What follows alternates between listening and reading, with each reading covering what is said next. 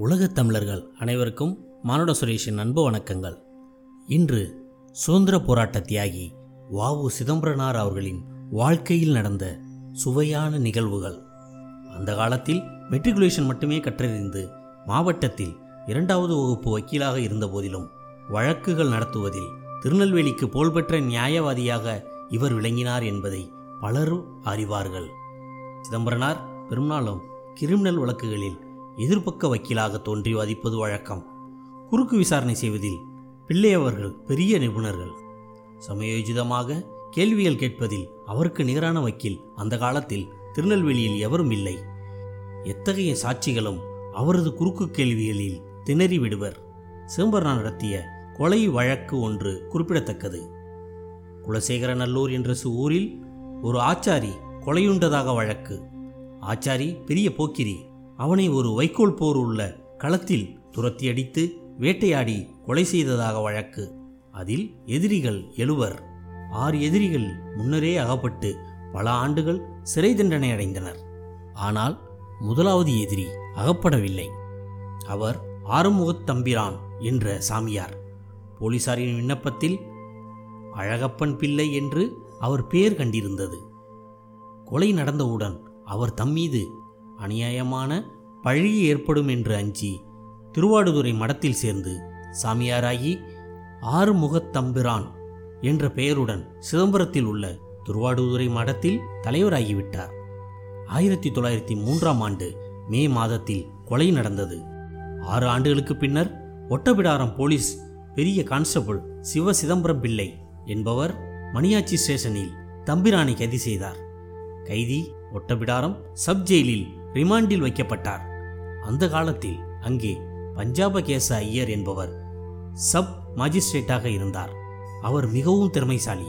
ஆனால் லஞ்ச பழக்கம் இல்லாதவராயிருந்தால் அவர் பெரிய பதவிகளை அடைந்திருப்பார்.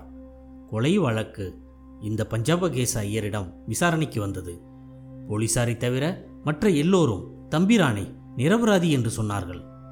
அவ்வாறிருந்தும் அவர் தம்பிரானை ஜாமீனில் விடுதலை செய்ய மறுத்துவிட்டார்.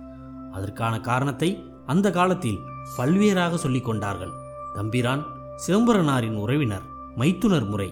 மேலும் பஞ்சாபகேச ஐயர் மத நெறியில் செல்லாது அறநெறியில் ஒழுகுமாறு செய்ய வேண்டும் என்ற ஆர்வம் இருந்தது.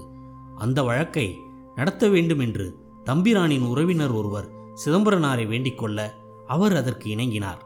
மாஜிஸ்ட்ரேட்டான ஆட்சித்தலைவருடன் மனு கொடுத்ததில் அவர் தன்னை தூத்துக்குடிக்கு ஜாயிண்டு மாஜிஸ்ட்ரேட்டுக்கு மாற்றிவிட்டார். அப்பொழுது தூத்துக்குடி சப் கலெக்டராக இருந்தவர் இஎச் வாலேஸ். அவர் சிதம்பரனாரின் சொந்த ஊரான ஒட்டபிடாரத்தை அடுத்த புதியம்புத்தூரில் வழக்கை விசாரணை செய்ய தொடங்கினார். இரண்டு பக்க கட்சிக்காரர்களும் சாட்சிக்காரர்களும் உறவினர்களும் நண்பர்களுமாக சேர்ந்த கூட்டம் ஒரு திருவிழா போல இருந்தது.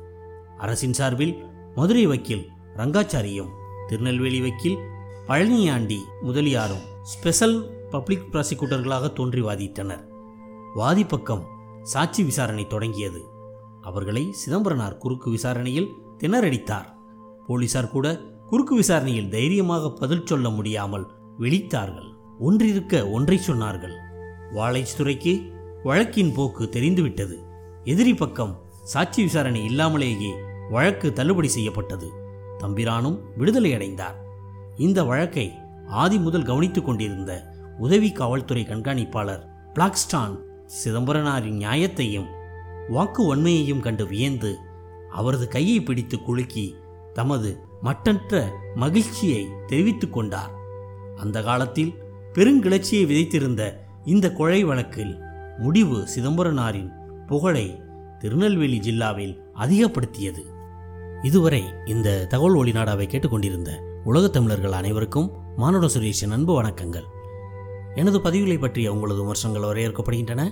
உங்களது விமர்சனங்களை எனது மின்னஞ்சல் முகவரியான Manudam Suresh at Gmail dot com என்ற மின்னஞ்சல் முகவரிக்கு மறக்காமல் பதிவிடவும்.